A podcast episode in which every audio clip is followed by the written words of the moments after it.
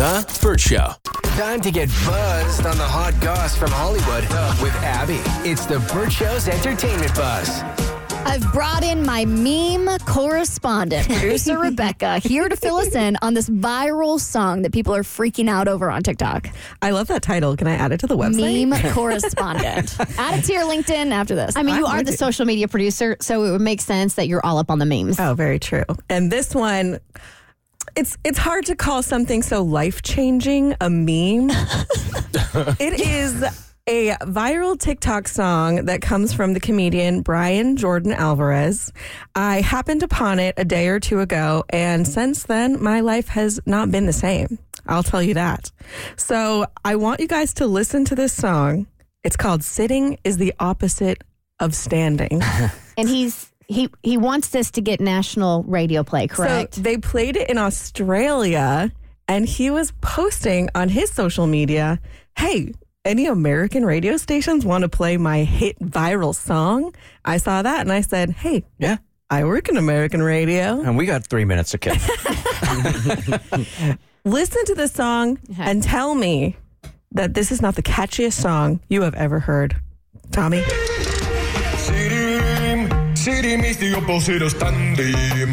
Sitting is the opposite of running around. Sitting is a wonderful thing to do because you the opposite of standing on your head. Opposite of hanging from a bar. But sitting is a wonderful thing to do. I got one thing to say. I think that sitting is something that people say it is deserve to relax. It's kinda like a nap, it's kinda like something else, but it is actually just sitting. But you deserve to sit. Sitting, sitting is the opposite of standing. Sitting is the opposite of. It's got a nice island feel. it's so catchy.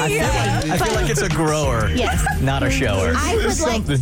I want to know why is this life changing for you? It has so many good lessons. Okay, break it down. First of all, let's let's talk about the physics. Sitting, it's the opposite of standing. Correct. Important to know.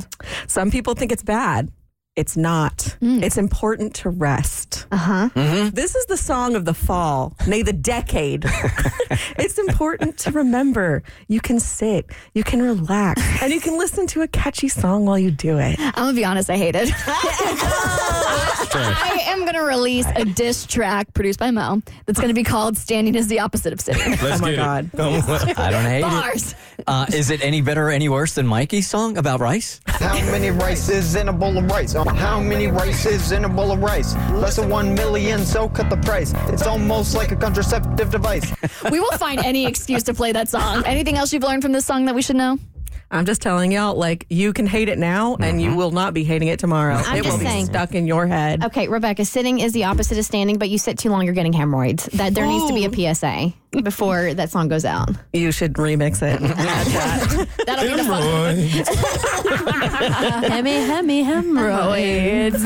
Okay, so there's an artist out there that is doing things the right way when it comes to selling tickets. So, you know, there was this whole debacle when um, the Taylor Swift Eras Tour tickets were on sale. People were selling them for astronomical prices. Well, Noah Kahan saw this and saw, Mm-mm, not on my watch. So he is selling tickets for his upcoming tour, and he has actually made his tickets non transferable.